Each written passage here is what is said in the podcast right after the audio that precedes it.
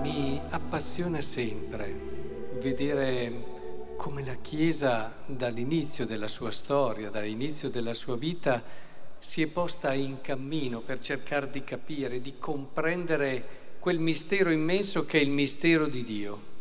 Dio è immenso, non possiamo ridurlo alla Chiesa, ma la Chiesa la ritroviamo davvero come eh, quella realtà coraggiosa, questa figlia di Dio coraggiosa che eh, nei secoli ha sempre cercato di capire, di comprendere sempre meglio questo mistero, anche qui le difficoltà tra quella che era una tradizione, tra quelle che erano cose che avevano caratterizzato l'esperienza di fede dei giudei e quella che era la novità che portavano Paolo, Barnaba, questa libertà nel comprendere meglio la sostanza di quello che era l'annuncio evangelico, ma allo stesso tempo l'importanza di una mediazione, quindi la necessità di discutere, questo è il primo concilio ecumenico come viene definito, è quello di Gerusalemme. E, ed è bello che vediamo come la Chiesa nei secoli ancora oggi fa questo, eh. sta cercando di capire, di discernere, di comprendere quello che Dio è, ci chiede e quella che è la via della salvezza. Ci sono certo dei riferimenti, cose acquisite, ma anche i dogmi hanno una loro evoluzione. Ed è in questo il bello di sapersi rinnovare rimanendo fedeli a quella che è l'anima e la sostanza del deposito della fede. Credo che in questo allora sia davvero bello che noi preghiamo per la Chiesa, la sosteniamo e se la Chiesa non può contenere Dio, figuriamoci se lo possiamo noi. A volte mi viene da sorridere. Una persona pensa di capire più di tutta la Chiesa. Beh, insomma, basterebbe un attimo un senso di realtà. Certamente la Chiesa non è arrivata, certamente la Chiesa ha ancora tanto da fare per comprendere Dio, ma, ma è sicuramente la via privilegiata. In modo particolare, però, al di là di queste considerazioni, volevo soffermarmi oggi sulla lettura del Vangelo che ci ricorda una cosa essenziale. Eh, a volte amo fare la distinzione tra efficienza ed efficacia. È, è molto diverso.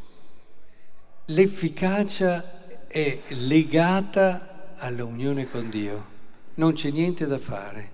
O sei unito a Dio o non sei efficace. Puoi fare tantissime cose, puoi organizzare il mondo, puoi avere numeri impressionanti, ma non sei efficace se non sei unito a Dio. Questo ci fa capire come tante volte noi rischiamo di farci prendere dalle cose dimenticando che è Dio che opera, quando tu invece piano piano metti da parte una cosa, metti da parte un'altra cosa, per lasciare spazio nel cuore, perché ricordatevi che San Giovanni della Croce aveva ragione, finché non metti da parte non c'è spazio per Dio. E metti da parte una cosa, ne metti da parte un'altra, crei quello spazio dove Dio entra sempre di più nel tuo cuore. E allora ti accorgi di cose che magari hai fatto proprio perché hai dato anche più tempo a Dio e alla preghiera, hai fatto la metà delle cose che facevi prima, ma hai una fecacia tripla. Ti sorprende questo? Ma come? Eppure è così e funziona così. Il Vangelo di oggi ci vuole proprio dire questo. Se non sei unito a Dio, non avrai quell'efficacia che crea regno di Dio. E lo vediamo in tante situazioni, ci sorprendiamo a volte. E amo anche ripetere spesso questa cosa che ho imparato negli anni, perché da giovane facevo fatica, cioè quando i santi dicevano più impegni hai, più devi pregare. Nel senso che dicevo è una questione matematica, eh, su quello non ci piove. Se hai più tempo impegnato hai meno tempo per pregare, però fai delle cose per Dio, quindi insomma sentiti tranquillo. E mi sono accorto negli anni che invece è sbagliata questa riduzione. È proprio quello che dicono loro che è vero. Cioè se hai più impegni devi pregare di più e allora come si compone il problema matematico? Ricordatevi che Dio non è bravo in matematica. Eh? Io credo che se Dio lo facessimo fare un esame sarebbe bocciato in matematica, perché ha criteri diversi, anche in questo caso. Cioè, cioè ti accorgi che aumentano gli impegni, aumenta la preghiera.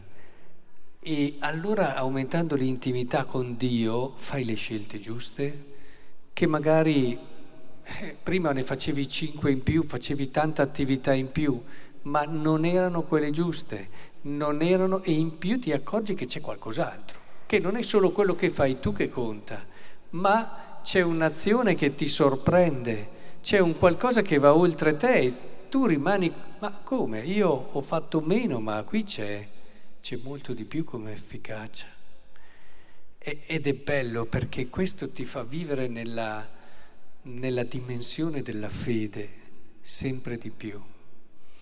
E, ed è bello che allora tu pensi a Dio, allora quello che vieni di bello lo vedi, ma sai che l'ha fatto Dio. E allora non ti passa neanche per la testa di sentirti bravo perché hai visto qualcosa di bello che è nato anche dalla tua azione. E quindi hai quella leggerezza, quella libertà di cuore, quella serenità, quella capacità di essere davvero strumento di Dio in tutto.